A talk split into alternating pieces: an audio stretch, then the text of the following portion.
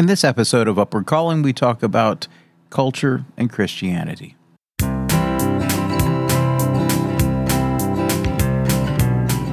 Welcome to Upward Calling. We help Christians develop a relationship with God by talking with University Church of Christ evangelist Josh Creel and Dr. Kenny Embry. Listen as we take a deeper dive on a lesson from recent Sunday service and help you apply it Monday through Saturday.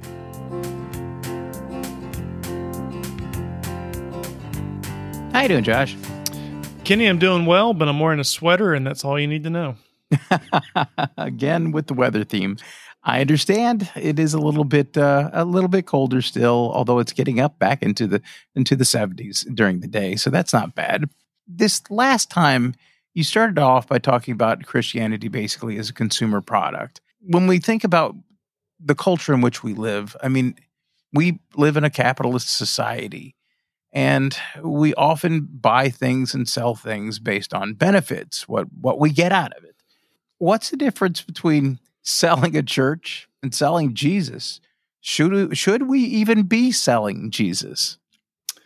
Well in effect that that's what we're we're always doing. We're always we're trying to appeal to people that this is Jesus is what you need, and, and God's making that appeal to us. Mm-hmm. You know, He's making that appeal throughout throughout the Scriptures. Uh, the difference, of course, is well, I guess I could say there's there's a fine line.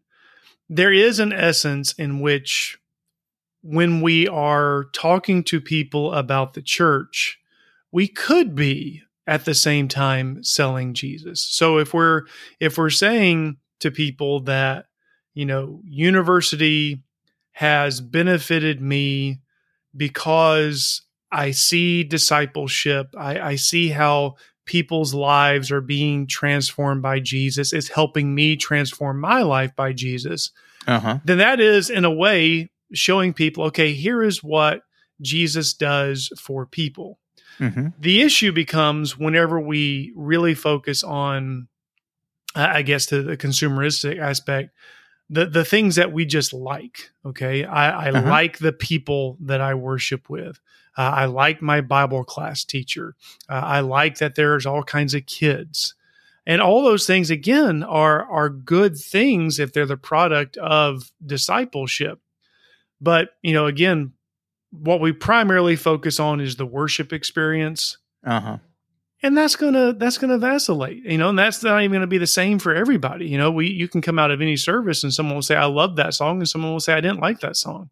Um, but if that's what we're appealing to, then that's not appealing to to Jesus. We're not we're not actually saying in that point that here is the Savior who not only will forgive you of your sins, but will make you something you cannot be on your own and will complete you as God wants you to be completed. Right. That's what we as a as a body of people are are trying to be ourselves and what we're trying to offer to other people.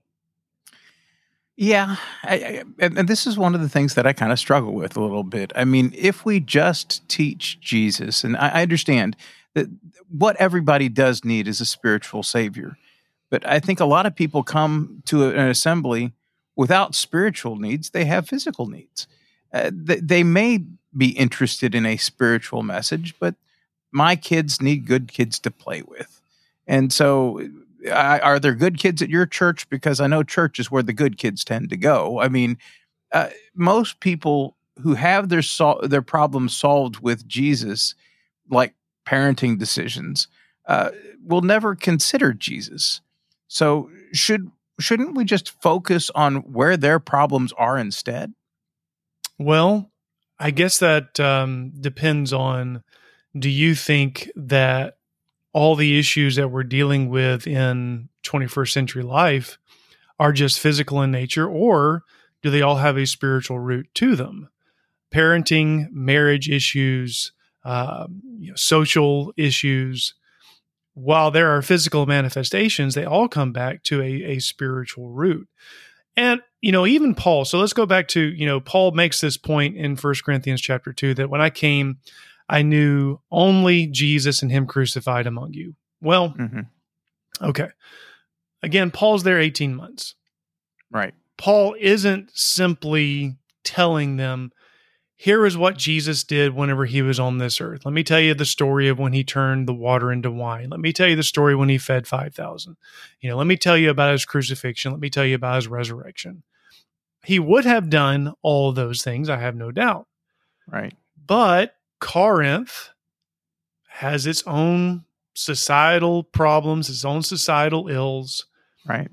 Family would have been something that Paul would have talked about. Uh, certainly, we know from the the epistle to in First Corinthians, he talks about the the moral failings of their culture. He talks about the uh, the the strife that would exist between members in the church. Mm-hmm. But Jesus is the answer to all of that. You know, if we're looking at okay, how can I make my my marriage better? Well, ultimately, that's going to come down to am I willing to serve my spouse or not? Am I willing to humble myself and, and not think that what I want in this moment is the most important? Well, Jesus is the example of humility and service. So again, for all these things, yeah, we we should uh you know tell people that hey at university we we've got some help for you uh, if you have if you have some marriage issues. We've got some help for you if you're if you're struggling with parenting your child whether that's in a, a two parent home or a single parent home uh, whatever you're struggling with we we have some help there but we have to direct them to jesus because that's where the help lies. If we're just going based on well here's the things i did here's the things that you know this person over here did that may or may not work. But if it's the the the truth of the gospel that we're trying to play out in our lives and that people can do the same in theirs then those are the solutions that god said okay these if put into practice in your particular situation are going to result in the kinds of relationships that you're looking for Yeah, and I, I think one of the things, you, you kind of address this in, in the sermon a little bit. It's it's really kind of the difference between, and we've talked about this before, uh, the difference between a social club or a civic organization and and become becoming a disciple of something. So, what does it mean that we become disciples of Jesus? And and because I, I think the benefits that you get from a social club are some of the same benefits that you'll get in a church. But if we turn the try to turn the church into a a group, uh, just a club for for uh, people to get together and and and uh, and basically be social with one another, we've lost what it means to be a disciple. So, what's the difference between those two things? So, in, in the one instance, if you're talking about the, the church as a club, club is something that I have a membership in, Mm-hmm. and I might attend the meetings. You know, that's that's the thing I do at, at that time. You know, it's, it's an interest that I share, and so if I have a if I have a club, so for instance, you know, my youngest son loves Pokemon. Well, Mm-hmm. uh, there's a Thursday night Pokemon gathering at a store near us. There's a Friday night gathering at a different store. And so every week we hear, um, well, he's getting a little bit craftier. So he'll just raise the point. What do we have going on Thursday night? Well, I know what the next the next question is. If I say, "Well, we don't have any plans," oh, can we go to Pokemon night? Okay, so that is something you go and do, Mhm. and that's that's a tragic thing that for many people that's what church is. Church Right. is something you go to. Church is you know you go to worship, you go for a Bible study, but discipleship is an all life encompassing endeavor. right. We are striving in every day and every relationship in life to be more like Jesus. Church, or I should say, that's what the church is. It is a composition of disciples. Bible study and worship are when disciples come together to show the adoration to the one whom we're trying to follow Mhm. and to learn from him. And by the way, a great opportunity to learn ways in which we can be disciples. How can I serve my church? How can I serve my community? How can I help people know more about Jesus? So, in that instance, then these gatherings that we have, they're not simply events on the calendar. they're a part of our discipleship and they help us grow in our discipleship. Right. Yeah. And uh, when you're a disciple, again, and I think you're exactly right. When it comes to, and I'm making it a differentiation between being a disciple and being a church goer, that, that when you are a church goer, uh, there are a lot of, of the social aspects that, that you, you're just taking advantage of, of being in a, in a, in a a group of good moral people. And, and, and there are some significant advantages to that. Uh, that that there are things you do not have to worry about, or you hopefully don't have to worry about when you are basically going on a regular basis uh, to to to meet with with the saints. Uh, but but the idea of disciple is is is really much more along the lines of fashion, as you say, fashioning your life after who Christ is and you're imperfect in it. But as far as you are imperfect, you are changing yourselves. Um, if you develop a deeper love of Pokemon, who cares? I mean, you might be a casual Pokemon observer and you might be a devout Pokemon des- uh, uh, observer, but it doesn't make that much difference. And when you when you get grow tired of Pokemon, you just leave the club you're not a disciple of Pokemon. Do you see? The, do you see the, the difference that, that? And I think it's a difference that, that you're trying to draw as well. Yeah, absolutely. Yeah, we're saying we're saying the same thing here. Yeah, I think so. This and is not an anti Pokemon podcast, by the way. My, my, if my youngest son ever did hear this, he would want to make sure that was uh, that was abundantly clear. Well, I understand that, but it is a pro Christian discipleship podcast. Absolutely, and I, I think that's the there's there's a there's a huge difference that that that needs to be articulated, and I think that's that's an important part. I, I also think one of the things that that we know is uh, the way we practice Christianity cannot help but be influenced by the culture that surrounds us. Uh, we cannot. It, it is impossible for me to to think of Christianity outside of a capitalist Republican Republican uh, uh, republic democracy. Uh, in other words, a representative democracy. That has been my life experience, my entire life, and not to recognize that that is influencing the way I practice Christianity is a mistake. I mean, I think about how Jesus overturned the tables of the really the entrepreneurs in the temple. That these are guys that are have who have figured out to give a good service at at a profit to people who were in need of, of something that, that needed to have happen. Um, I love capitalism, but that's different than Christianity. Uh, let me, uh, this is kind of the application question, Josh, which is how is being a Christian different than being a good American, different than being a good neighborhood member, and different than just being a good churchgoer? I want to go back even to your your example here of um, Jesus overturning the tables because I think maybe this will even you know shed some light on what we're looking at in this question.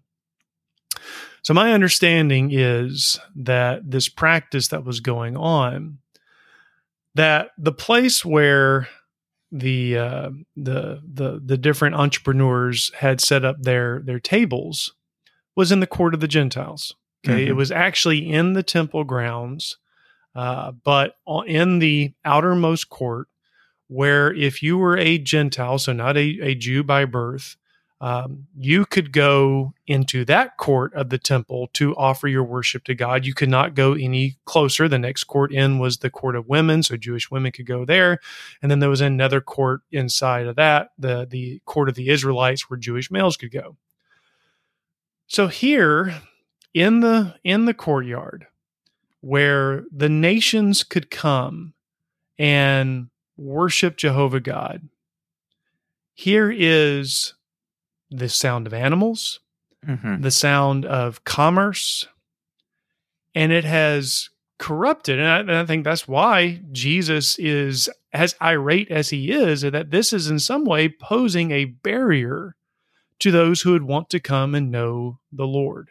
Mm-hmm when we talk about being a Christian and how that's different than being an Amer- American or a good neighborhood member or even a, a good church goer, a lot of what we talk about when we talk about what it means to be a good American is okay, what is it that is best for us as a country?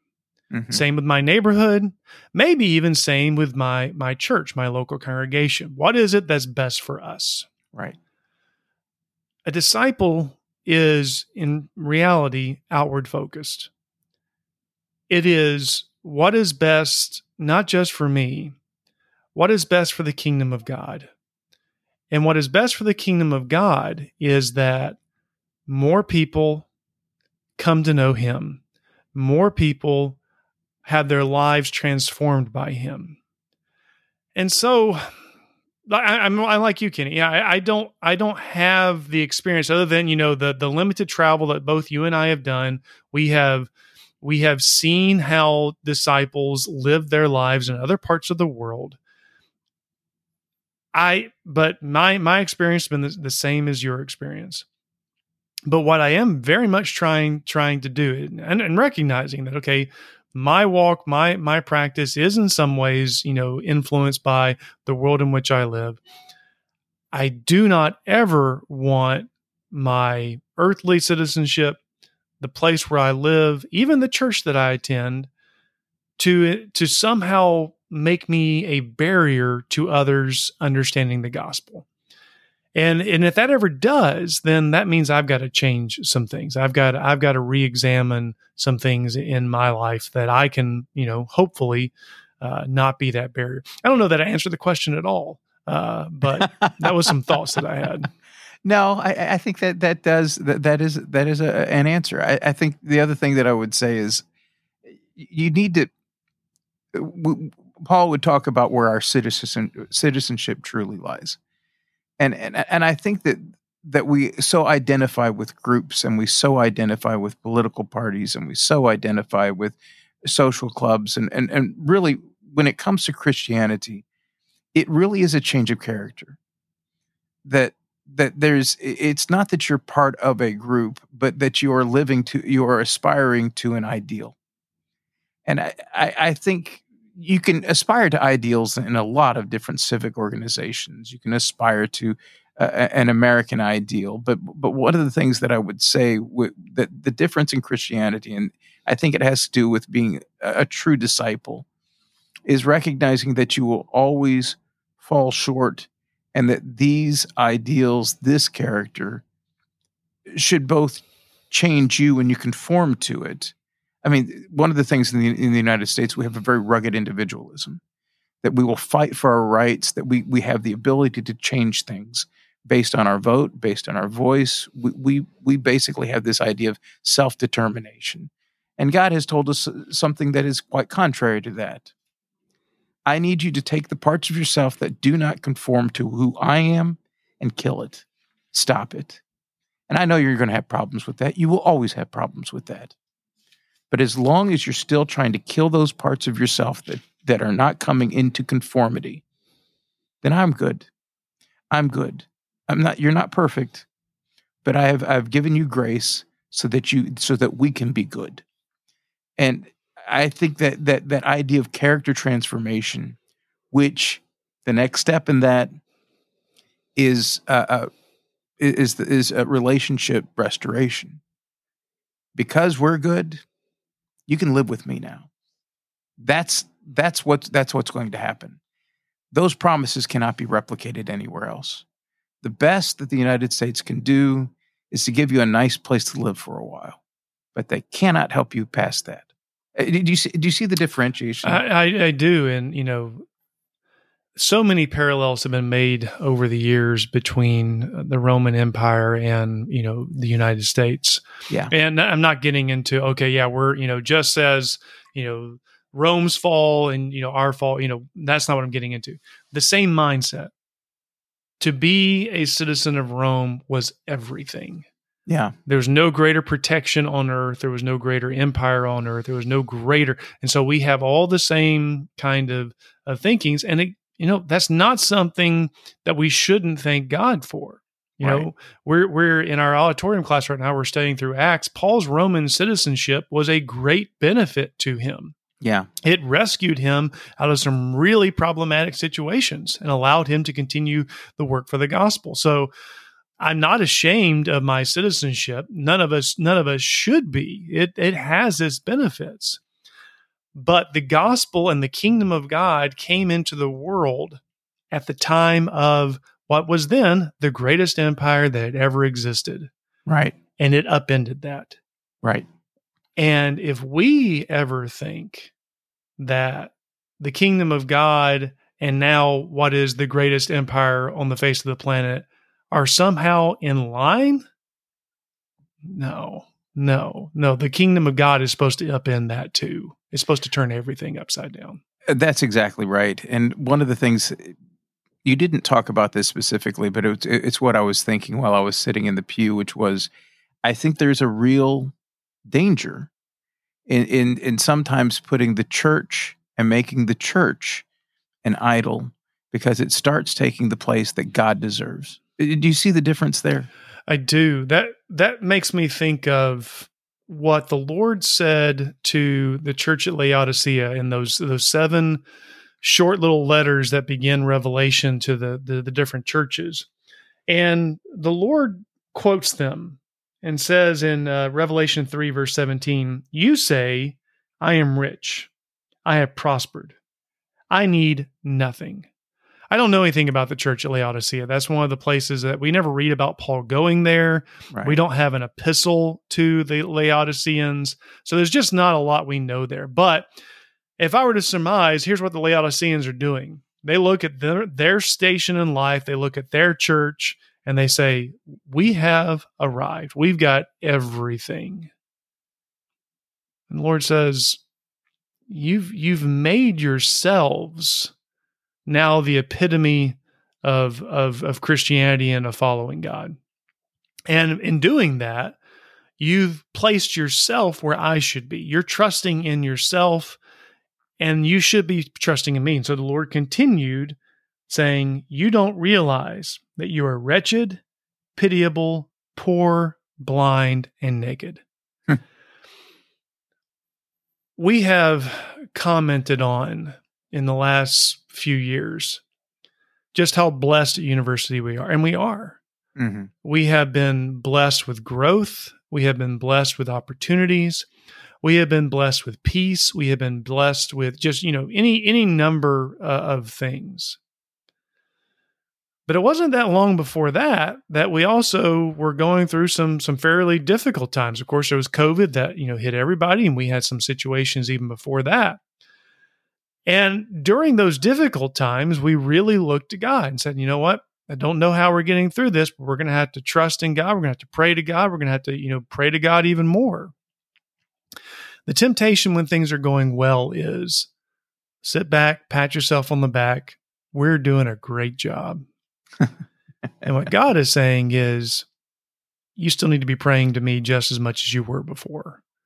Right. You are still utterly dependent on me. Mhm. So no matter how well things go, our focus has to ma- remain on God. Our our dependency has to remain on God. We can't start looking around and saying, "Oh yeah, this is going so well. If we just keep doing this, then everything's going to be great." I- I think I think Satan can knock us down pretty easily. Yeah, that's exactly right. I, I think the other thing is God has already told us uh, you need help. And when we get to the point where we think we don't need any help anymore, we probably need to look, we probably need to examine ourselves again because there's never a time when we don't need help. Is that, you see what I'm saying there? Yeah, yeah, I absolutely do. Oh, okay. All right. What are you going to be talking about next time, Josh? So I'm, I, I had something, but I'm going to put it off um, a little while because I still want to do some more reading and, and studying on this. But what I think I am going to do is we we introduced our our theme about you know giving praise to God, and we talked about the theme a little bit whenever we had our singing night uh, here a couple of weeks back. But I want to go back to the Old Testament, um, and in particular, the first time that God mentions his glory. It's not actually not until we get to Exodus, and it's in this whole um, contrast between him and Pharaoh.